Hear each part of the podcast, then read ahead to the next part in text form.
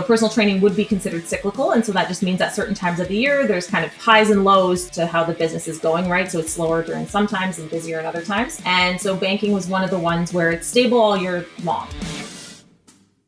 This is Chan with The Plan the Podcast, a podcast providing career advice and easy, actionable steps for frustrated professionals, helping you overcome career challenges so you stop feeling confused and defeated and start feeling focused and confident in order to excel in your career. I'm your host, Max Chan. Now let's dive into the episode.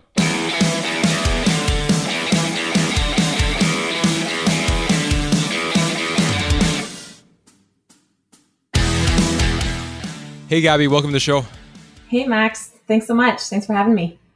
Yeah, likewise. We talked offline. It's good to speak to another Torontonian, right? So I speak to the people in other parts of Canada, US, UK, Australia. So it's always good to talk to someone in the same city because we can relate to different things in the area, right? So absolutely. I feel lucky to even meet somebody from Canada, let alone, the same city. You get some Vancouver people sometimes. And I'm excited enough that there's another Canadian, but it's good to meet another local. Yeah, for sure. Do you have your own podcast show or is it more of you guesting? Yeah, I do have my own podcast show, actually. Thanks for asking. It's called Mindset Over Matter, if you're willing to check it out. And then all the guests you get are they're all over the place, right? So every so often you get one from Toronto, but most of the time it's all over the globe. All over the globe. And that's awesome because I think that the more that we can interact with people from different parts of the world, the more we can learn from each other, right? So it's really great. Yeah, it also provides a different perspective that you may not get by just talking to people in your area, right? 100%, yeah. So I wanted to bring on the podcast because my podcast is about helping people overcome common career challenges, whatever it may be. And one of the common career challenges is career transitioning from either a different role or a different industry. And from us talking offline, you've done multiple pivots, so to speak. So I won't spoil the career trajectory that you've had. I would like for you to share it. So why don't you start off with how you started your career off, and then we can start going through your journey there. Sure. Yeah. So I usually start with high school. So coming out of high school, I'm an only child, so I don't have any older siblings, unfortunately, to kind of guide me on certain paths. And so I say that because I felt like I entered university life with very limited information on what was available out there.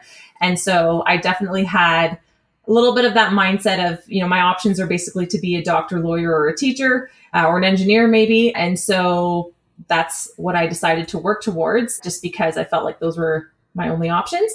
And I didn't really know what else was out there. So I started my university career with an acceptance into medical sciences, which turned out to be entirely not what I thought it would be. And so I did end up being one of those people that switched my undergraduate focus a couple of times.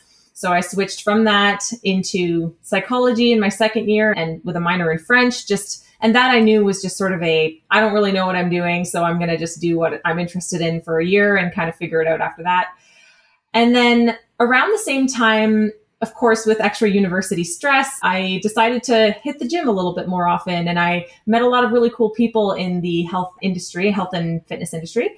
And so I decided to actually pursue that as my education. So I finished my undergraduate degree with a degree in kinesiology, where for folks that aren't from Canada, I'm learning that not everybody knows what that means. So it's a degree where you learn about the human body and movement. And I learned about sports injuries and things like that. So I ended up working as a strength and conditioning coach for several years with that degree, which I loved. I loved that work for lots of different reasons, which we can get into. But after doing that for about 5 or 6 years, I think, I was actually going to be moving out on my own and paying on all my own bills by myself. And my family, who had all the best intentions, said, your income is not really stable because, in the summertime, the gym's kind of slower. We're not doing as much personal training and things. And so your paycheck's not stable. So maybe look for something a little bit more steady. So I actually ended up going into banking, which was the most stable thing we could think of.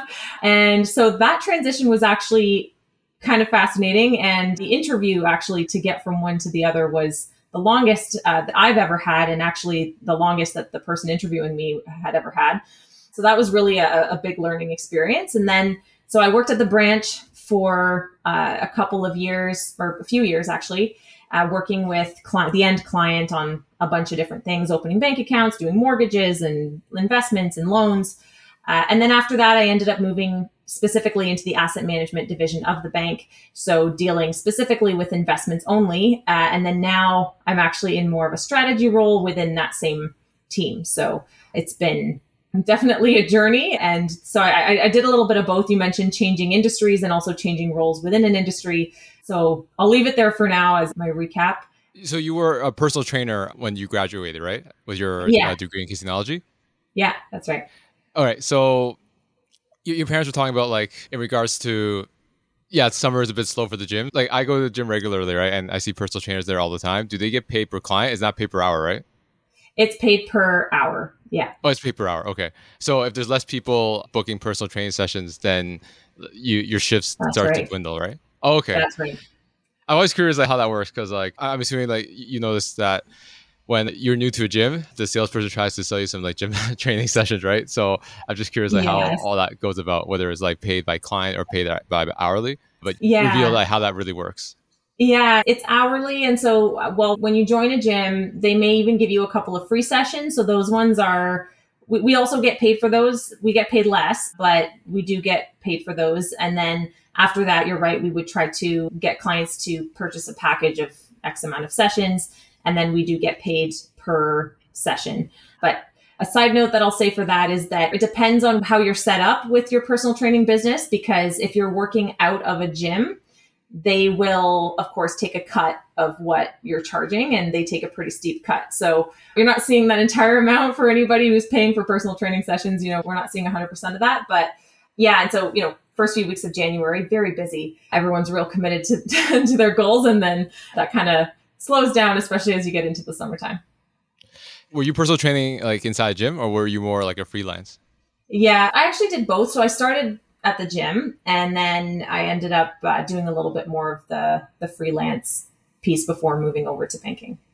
Do you still have a passion for fitness? So do you have like, is it more of like a side hustle now, or you scrap that part of your life entirely? Where obviously I'm assuming you still like go to the gym in your spare time, but do you still have like a side hustle, a small client base on top of your asset management job?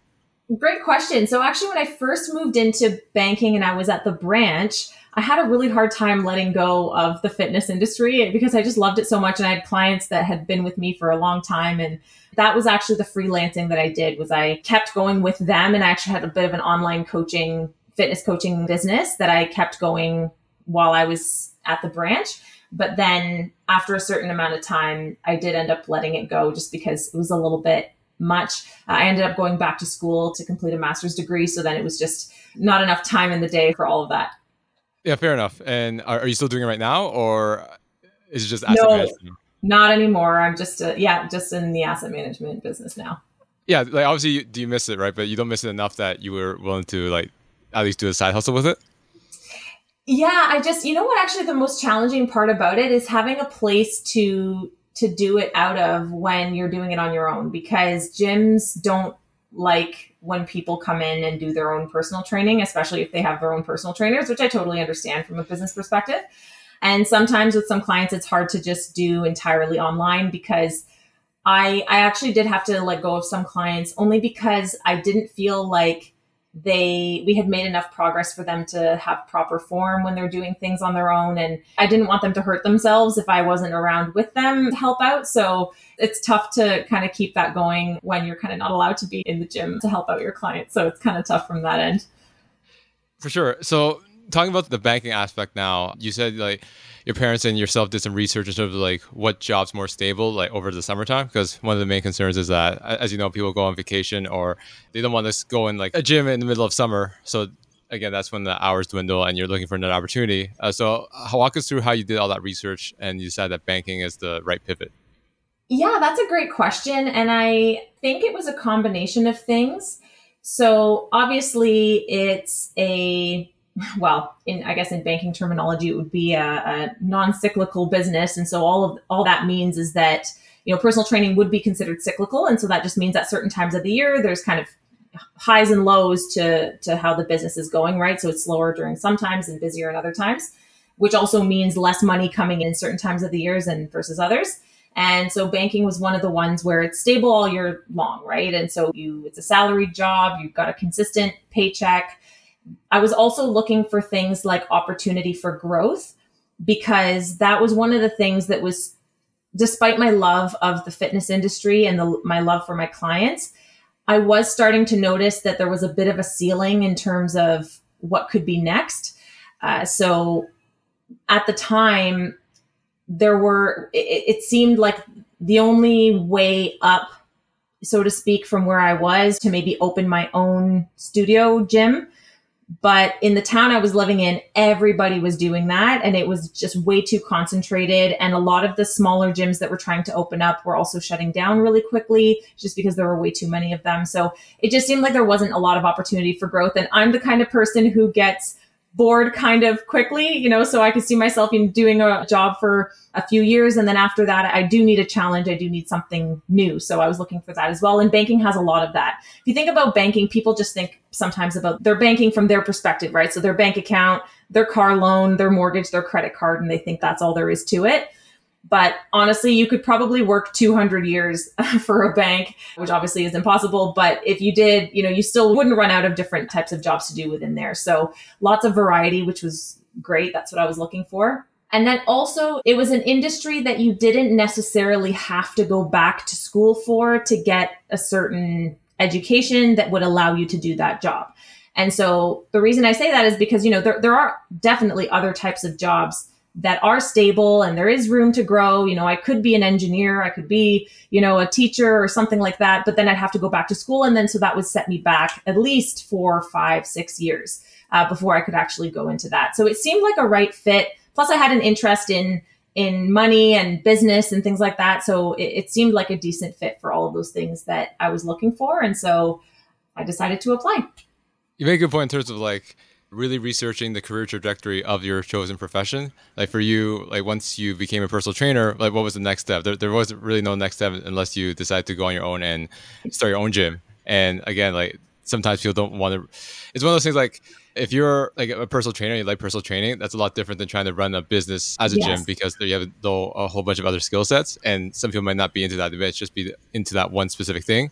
And for you, I'm assuming that you realized that was the only next move and that wasn't really what you're interested in, and then that's how you did the research and got into banking. I'm assuming that's how it all unfolded. Yeah, definitely. Okay. And in terms of moving into a different industry, there's the assumption that you had no banking experience prior to going to banking. So how were you able to get an interview when you don't have banking experience to begin with? Yeah, that's a great question. And it kind of ties into what you were saying about researching a job that you're interested in or researching your future career, future jobs that you want to have. And so part of that for me was talking to people who are currently doing the job that I'm researching about, right? And so I think I still to this day, I tell people that is one of the best ways that you can find out information about a job, because you can read a job posting and sure, it'll list out the tasks that you're expected to do and the education maybe or experience they're expected to have.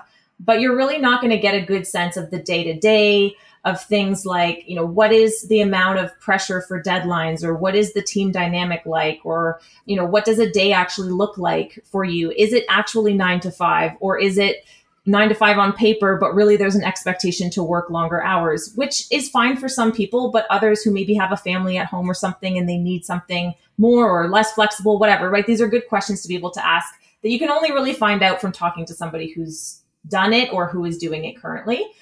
So I spoke with somebody who actually, luckily for me at the time, one of the other personal trainers, his brother worked for a bank. And so I opened up to him just about kind of what I was looking to do. And so he said, well, why don't you at least have a phone call with him? So I spoke with him. And so he was kind enough to give me a name of someone who I could apply to directly. And so I submitted my application. And to answer your question, I'm going to share my story about that interview that I had that was I think it must have been over 2 hours, 2.5 hours maybe of an interview, which is crazy. I mean, I don't think you usually would have interviews that are that long. And the branch manager actually told me afterwards, once I got the job, he said, I was so stressed out. That was the longest interview I ever had to run in my life.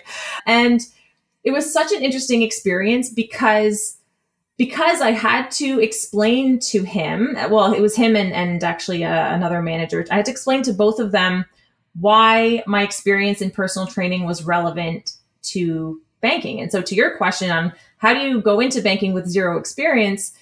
Well, the way that I tackled it was not necessarily about the tasks or the knowledge that I had to know from a product perspective, because I assumed that they would have to train me on that anyway, right? Every bank is different and they have different bank accounts and products and interest rates and whatever. So they'd have to tell me all that stuff anyway. But I thought more about what's the type of person and the type of skills that would make a person in banking successful, which is where you have to start thinking about what is it that they're actually doing day to day. So from my conversation that I had with the person that was banking, I learned that it's really about the people that you're interacting with. And so then I took that away and I thought to myself, okay, well, if I'm sitting and I'm dealing with a client who maybe has a lot of debt or has, a financial goal of some kind, or maybe they're a little bit nervous. A lot of people don't understand finances very well. And so they're kind of shy and scared. There are people that are legitimately scared to go to the bank and talk to somebody.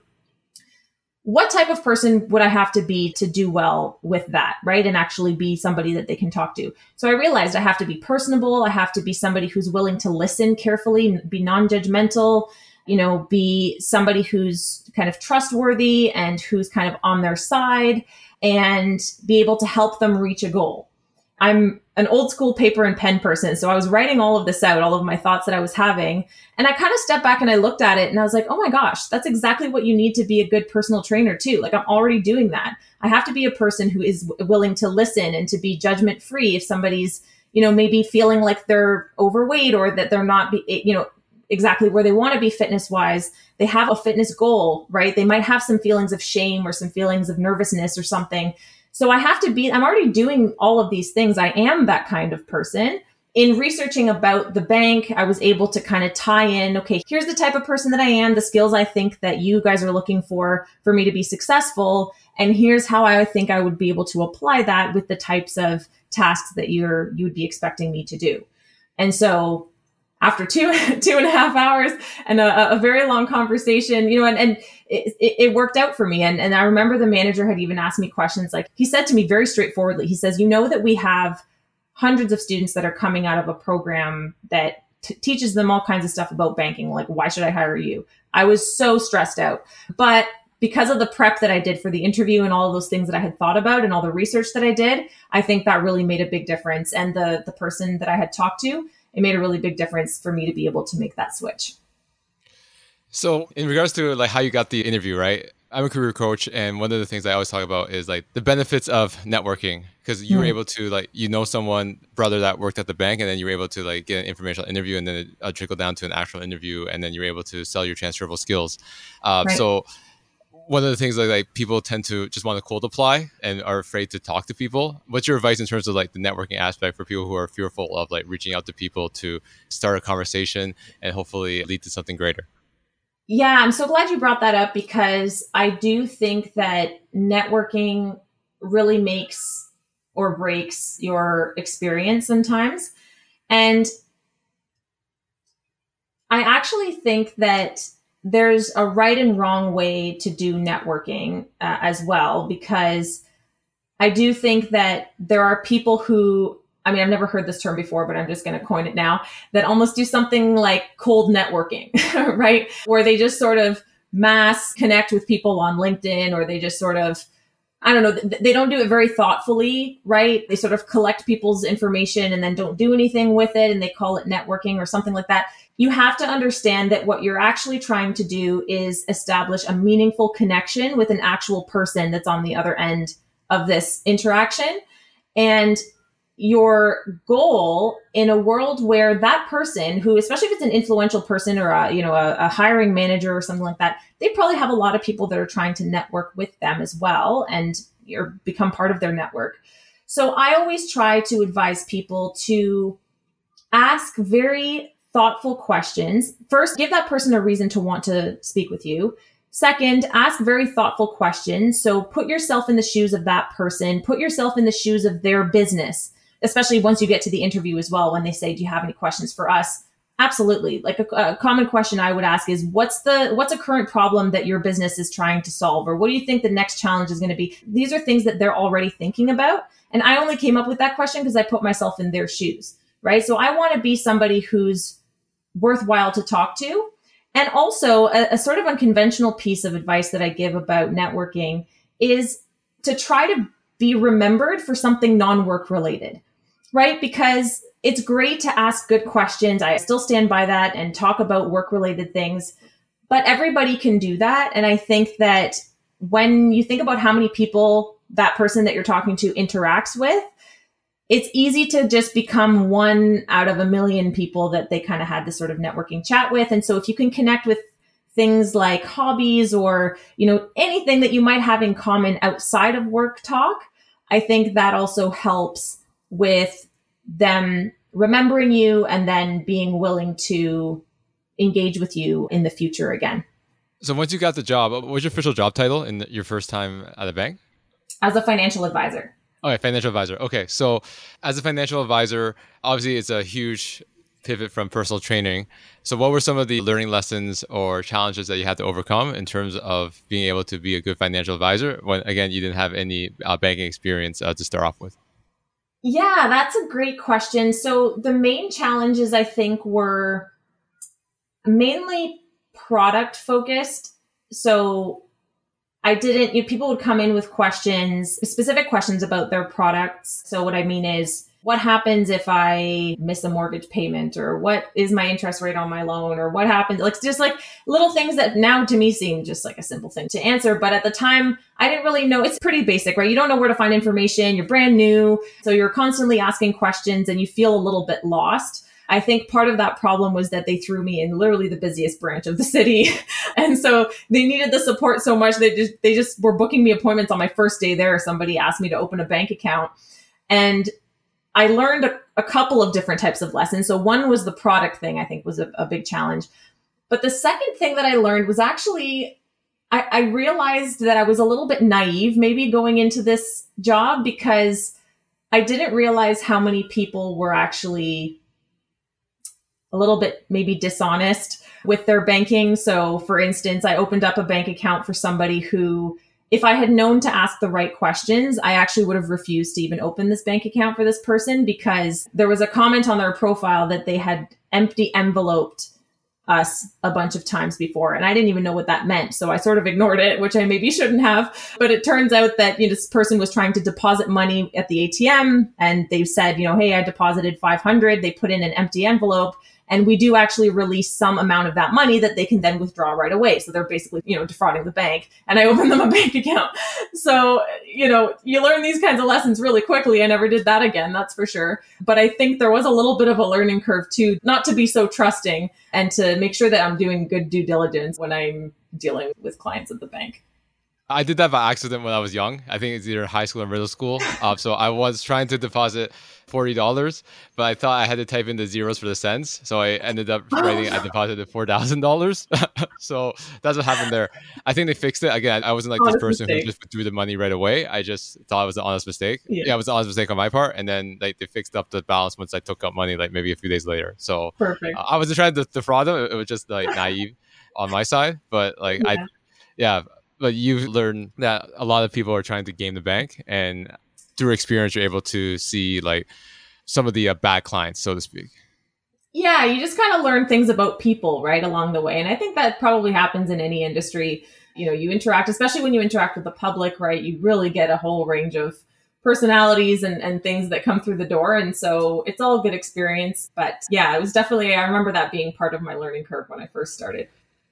In terms of like transferable skills, whether it's personal training or banking as a financial advisor, both of them, you have to deal with people. So what are some like common traits that you notice when it comes to working with people in personal training and working with people as a financial advisor?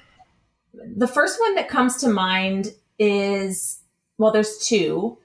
One of them is that you're technically in sort of an advisory role in both of those jobs. You're advising people on how to work out better and eat better and all that. And you're advising people on how to deal with their finances. And what I learned about people in both of those cases is that people don't really know what they really want or what they really need necessarily, which is why they usually come to somebody for advice, which is great. But people are also kind of stubborn. So they think they know what to do, but yet they turn to you for help. And it's kind of a little bit of this tense situation. As an example, I had a, sorry, I don't mean to laugh. I had a personal training client who said to me that she says, listen, I'm not going to change the way that I eat because I'm just not. And I don't want to sweat because I hate that, but I want to lose 40 pounds. So you have to help me. And I just didn't know what to say. People they're a little bit stubborn, so you kind of have to break through that a little bit and be calm and explain to them that it doesn't work that way. And so there's a little bit of a barrier there sometimes. And the other thing that I remember learning about people is that a lot of times, I would say that anytime you're dealing with the public, this would be true. A lot of times they really just want to get whatever's on their mind off of their mind. So they just want to be heard. And if you can listen first, truly listen with no agenda, which is hard sometimes in a sales position, because in both of those cases, they were technically sales positions. It's hard to listen first, but if you listen and you don't approach them with sort of a pushy sales energy, they're way more likely to trust you, to listen to your advice, because they've got everything off of their chest. And now they feel like they've been heard, and now they're ready to listen. So from a people managing perspective, not managing, but working with people perspective, those are two big things that I learned. Yeah, one of the things that you talked about just now is everybody thinks like, oh, I can eat the same, I just need to go to the gym. But when it comes to losing weight, a lot of it has to do with nutrition. Like the gym is more secondary, but people think that they can eat the same thing and then just work out more and then they'll lose the weight. But obviously, as you know from experience, that's not the case. Yeah, they say abs are made in the kitchen, right? But unfortunately, most people are not with their personal trainer when they're in the kitchen. And so it takes a lot of more willpower to get that part right. So you're talking about like how some people are afraid to like go to the bank, or another example is like they're afraid to go to the dentist. Like, how do you like help open them up so they can give you the right information that you need in order to help them with their financial goals? Oh, I would say that the non-judgment piece really comes into play. And I guess another way of saying that would be to really just meet them where they are as a starting point, and then just taking little steps from there and trying not to overwhelm them. And one of the sort of, I guess, life hacks or tricks, it's not really a trick though, I hate to call it that, but one of the strategies maybe I could say that I used in banking, especially, I would say, is to, I don't really know the official term for this, but to sort of mimic people's body language a little bit, and also the language that they use, the vocabulary that they use. And so what I mean by that is, I've seen situations where a financial advisor who's very knowledgeable, of course, in their role, meets with a client who's maybe brand new. They finally worked up the courage to come in and talk about their loan or whatever. And they're asking questions however they know how to. And the financial advisor tries to show off with a lot of big words and a lot of complicated details and things like that. And really, that's just making the situation worse. And you can see that the client is just closing up even more, because now they're feeling intimidated and now they're feeling completely not motivated to ever come back. So I don't think that's a way to build trust with a client. So what I would do instead is I would just keep it really simple, right? Again, making them or allowing them to speak first and being the person to listen, truly just listen and sit back and not say anything, allowed me to hear and gauge where that person is at in terms of their comfort level, their level of understanding, their level of stress even, right? Sometimes I would even crack a few jokes, or I would try to level with them and say, hey, yeah, I completely understand. At one point in my life, I also, when I was a student, maybe I had no idea how my student loan worked. Someone just told me to sign and I signed and whatever. I didn't know what to do next. And so that builds rapport, and I think that really helps in any kind of case, right? With personal training as well. Start small, start where they are, and then slowly build from there. So I want to move to the last part of your career pivot, which is asset management. So how did you get to that stage of your banking career? Great question. So my experience at the branch was, I would say there was a steep learning curve, like I said, with all of the products and services and everything, because that role required you to be really a jack of all trades. You had to know a little bit about every part of banking.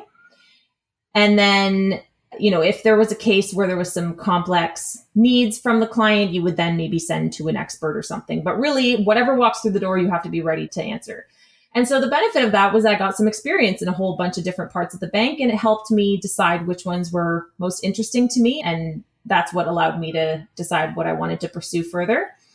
And investments were by far the most interesting to me because I just find it fascinating to understand how the markets work, you know, the fixed income market, the stock markets, and definitely a thing that will never get boring, right? There's always exciting stuff happening in the markets. So that was good for me and just something that I found interesting to learn about. But also because from a client perspective, I had the most positive, some of my most positive experiences with clients were thanks to our investment conversations that we had. So as an example, I remember having a client in my office who came in crying, actually, saying that she was never going to be able to retire. She was never going to be able to meet her grandchildren because they live somewhere far away, and she only has 2 weeks or 1 week off or something, probably two, a year, not enough time to ever, you know, get there and spend time with them. She can't afford it. She'll have to work until she dies. All of these things that she was saying and bawling in my office. And again, after a lot of taking it easy, listening, you know, building rapport, whatever, we ended up having a serious conversation about where she was at financially. We made a plan and we made it manageable for her. And she came back one day and she actually cried again, but this time it was tears of joy because she said, I'm actually going to be able to retire. And I submitted my paperwork to retire at X age. And I wouldn't have been able to do it without our plan. So just really impactful. And I knew that by investing properly financially, you're investing in yourself properly, you can really make a difference in somebody's life. So that's what made me want to pursue asset management. And then again, though, from a practical perspective on how I actually got there from the branch, it took a lot of networking effort on my part. It took a lot of proactive booking career chats, coffee chats with anybody and everybody that I could come across. You know, even if it was a conversation where at the end I decided that is absolutely not what I ever want to do in my career, at least I knew that now. And I would ask them, hey, you know, this was a great conversation. Is there anybody else you can think of that I could have a conversation with? And they 100% of the time said yes. And I just kept that ball rolling until I basically made it to people who were in the asset management division. And I kept that relationship going. And then eventually when it came to apply, I reached out to that person and I said, hey, what do you think? Help me out. Is there anyone else I can talk to? Would you support me for applying this? And they did. And it was a bit of an unconventional move from the branch to head office after only a couple of years at the branch, but it worked out really well and I couldn't be happier. A lot of people try to, like, for example, let's say they want to work at corporate Apple, right? They want to start off at the store and then try to move up into corporate. And you start off at like the front end, which is working at a branch as a financial advisor, and then you're moving to head office. And the one thing that you mentioned was, even though you were an internal candidate, you still had to do a lot of networking. Basically, I think you had to do more than what you did before and to go from personal training to banking. People assume that if you're already inside the company, it becomes a lot easier because you're an internal candidate. But from your example, that's not necessarily true. You actually may have to do more just to help you stand out. Yeah. And, you know, I'm so happy you said that, Max, because I remember back at the branch when we were hiring even for a branch position, I remember my branch manager saying to me and I think it was to our whole team, because we were just kind of asking how the recruiting was going and whatever.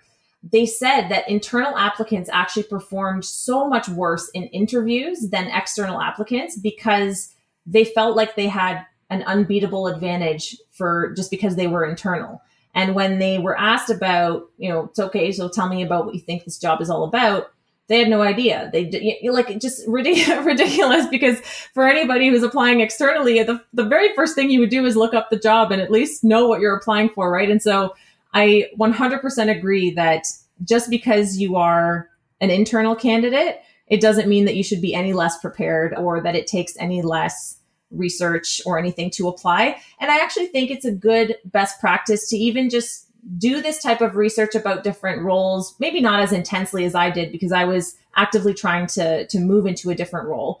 But even just casually, maybe once a quarter or a couple times a year, book a meeting with somebody that's in a totally different part of your company just to learn and see if there's something that would be of interest to you or to somebody that you know, right? Because another part of networking is that it doesn't always have to be you that benefits. You can provide value to other people by being the one that connects two people together, right? If you know someone who's hiring for X, you know someone who's looking to apply for X, you can be that person. And now you've done something nice for them and they'll remember you. And, you know, it's all great from there. So you make a good point about the giving value, right? A lot of people don't want to network because they don't think that they're giving any value. They're the ones extracting a lot of information and they don't believe that there's any value that they can offer because they're trying to get an opportunity while this person is willing to listen to give them information that they need.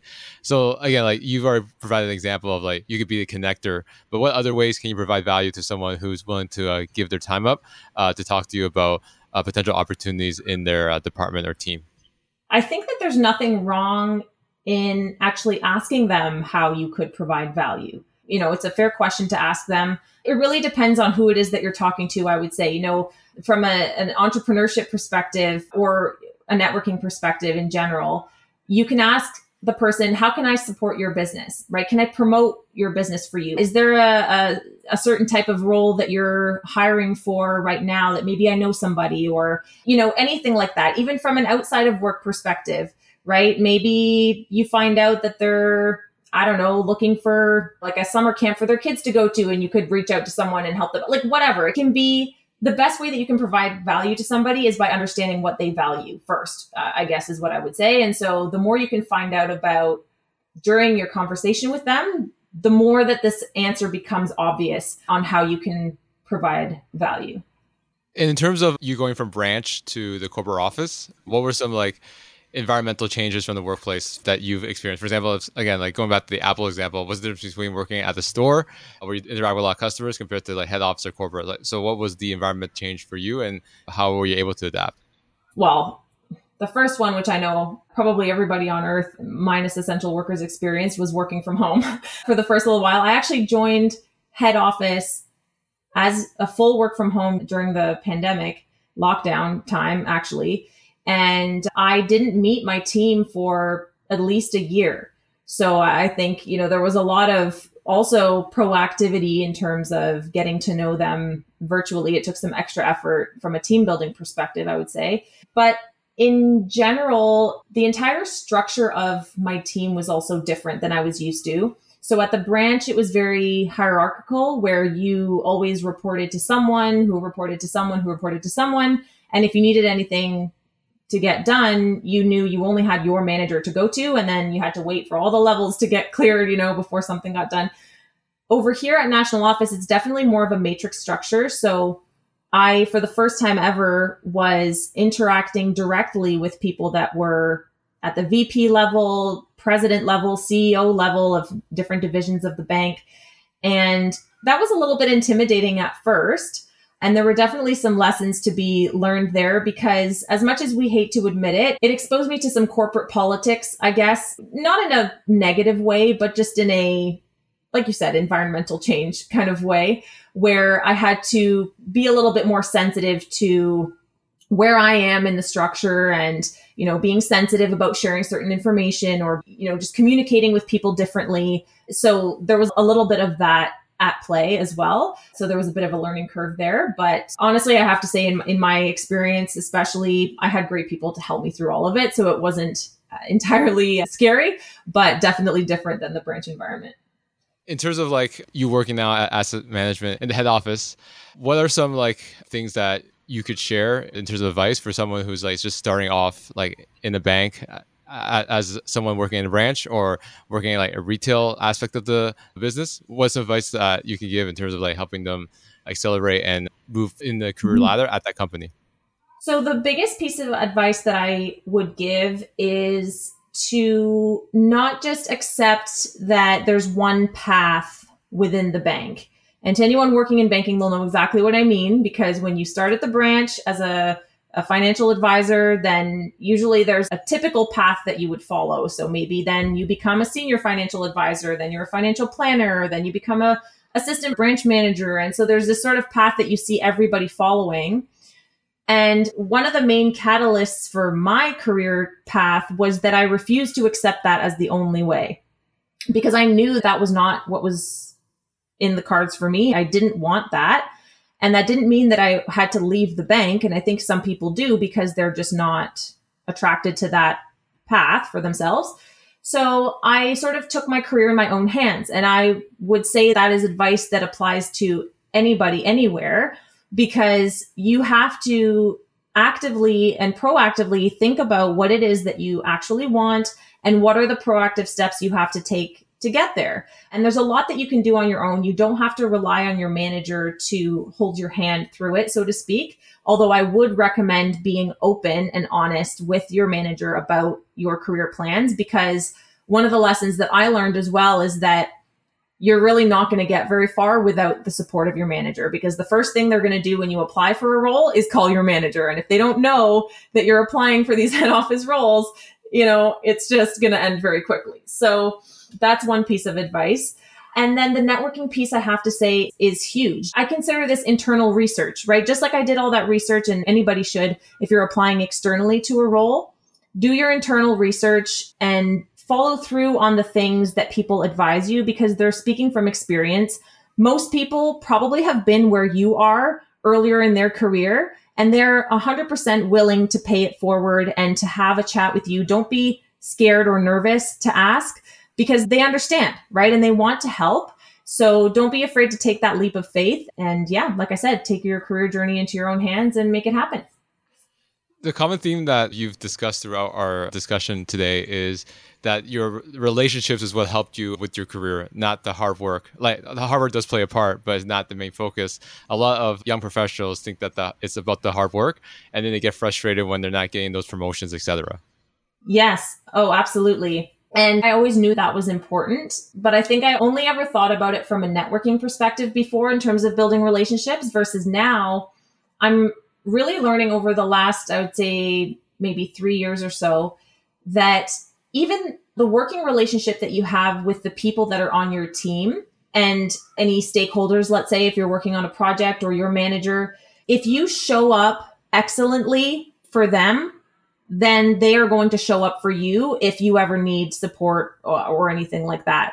And I think when it comes to building good relationships, I think one of the things that I learned is you will get a lot further by working in a supportive way with your team and making them look good and making your boss look good than you are if you were to throw them all under the bus and try to make yourself look good. That is like, you know, you can only play that card once, I think, and then you're burning bridges and it's just not the way to go. And then nobody's going to like you and want to work with you, right? So building those positive relationships and actually trying to hype them up more than you hype yourself up actually gets you a whole lot further going forward. So, I mean, I could talk about that for a while, but 100% agree, relationships should be the focus when it comes to thinking about your career. As we are hitting close to the hour, I really appreciate your time, Gabby, for coming on my podcast to discuss your career journey. So I want to wrap up our conversation with one last question for you. As I stated earlier, my podcast is about helping professionals overcome career challenges. So my question to you is, like, throughout your whole career journey, what was one big challenge that you had to overcome to get to where you are today? One of my biggest challenges, or the biggest challenge, was, I think, my confidence in myself. Because I didn't find it hard to work hard. I never really found it too hard to work with people and build good relationships. But actually believing in myself and taking the steps forward that I knew I had to take, but I felt like maybe I wasn't good enough yet, or I hadn't worked hard enough yet, or I wasn't educated enough yet to do. That, I think, is what could have held me back and maybe did hold me back in the first little while. But I'm happy to say that I had people that helped me get past that. My manager at the branch was one of them, because the first role that I actually applied for in national office, I remember reading the job posting, and you know how there's the must-haves and then the nice-to-haves usually on a job posting. I had all of the must-haves, And then I had all except for one of the nice to haves. And that one that I didn't have basically just said, has experience with this specific website or has used this website before. And I remember thinking to myself, oh my gosh, I can't apply. Like, I don't check all the boxes. I've never seen this website before and I haven't used it. So obviously I can't do this job. And thinking back now, I'm so happy that I didn't let that stop me, but it almost did. Like, I almost didn't apply. And I have to say that they've done a lot of studies now and shown that women are actually more susceptible to this than men for the most part. Unless they check 100% of the boxes, they won't apply for a job. And they kind of have that confidence piece hold them back. So lots of support from good people around me that helped me get past that. And a lot of mindset changes that I had to work through over time. And I'm still not 100% done for sure, but definitely one that I've been working on over the last handful of years in my career. And how can people reach out to you to learn more about your career journey and what you can do to help them? We discussed earlier that you do have a podcast yourself. So why don't you talk about more of like your endeavors and your business ventures? For sure. Yeah. So my podcast, like I said earlier, is called Mindset Over Matter. And I also actually have a website called the gooding group.com where I'm just starting out, but I'm hoping to do more professional coaching with folks to help them with exactly this type of stuff, you know, preparing for interviews and helping them with their job search and their career journeys, and even business owners someday. I would like to help them with that. So the business is called The Gooding Group. My podcast is called Mindset Over Matter if you want to check it out. Is it a new podcast, by the way, or it's been up for a while? It's relatively new, actually. Yeah. So I've only got about a dozen episodes out. But I have to say I've got, I think, probably the rest of the calendar year booked out with episodes and guests. So I'm super stoked about that. It's definitely gaining some momentum. So feel free to check it out. There's going to be a lot of great stuff coming out. And as a fellow podcaster, what made you decide to start a podcast? That is such a great question. So what made me want to start a podcast was the fact that I just felt like there were already in my short career, because I recognize that I'm young and just kind of starting out, but there were so many great things that I've learned that I just wanted to share with people. And I didn't want to necessarily just pester people that I work with and my friends and family, because they get to hear me rant about stuff enough. But I just thought, you know, this is stuff that has helped me so much. If I can just get it out there and maybe it'll help somebody else as well, or maybe somebody can relate. I really want to do that and at least feel like I've done my part. And it's actually evolved a little bit from that already. I'm really excited about the guests that are going to be coming on, because the main thing that I want to hear from them too is exactly that. What are the lessons that you wish you'd learned earlier in your life, or that made the biggest difference for you in your life? And I just want to get it out there so that other people can benefit as well. Awesome. I look forward to listening to maybe an episode or two, and best of luck in growing that podcast and your business venture. Awesome. Thanks very much, Max. Thanks for having me. Thank you so much for listening. And if you found this content valuable, here's 3 ways I can help you achieve your career goals for free. First, subscribe to this podcast as I post 2 episodes a week. Number 2, leave a 5-star review, as this helps build the credibility of the show so we can gain access to more influential people to interview and bring those lessons to you to help elevate your career. And number 3, connect with me on social media. There's a link in the show notes for you to click on that compiles all my active social media accounts, making it easy for you to find me and connect with me. Thank you again for listening, and until next time.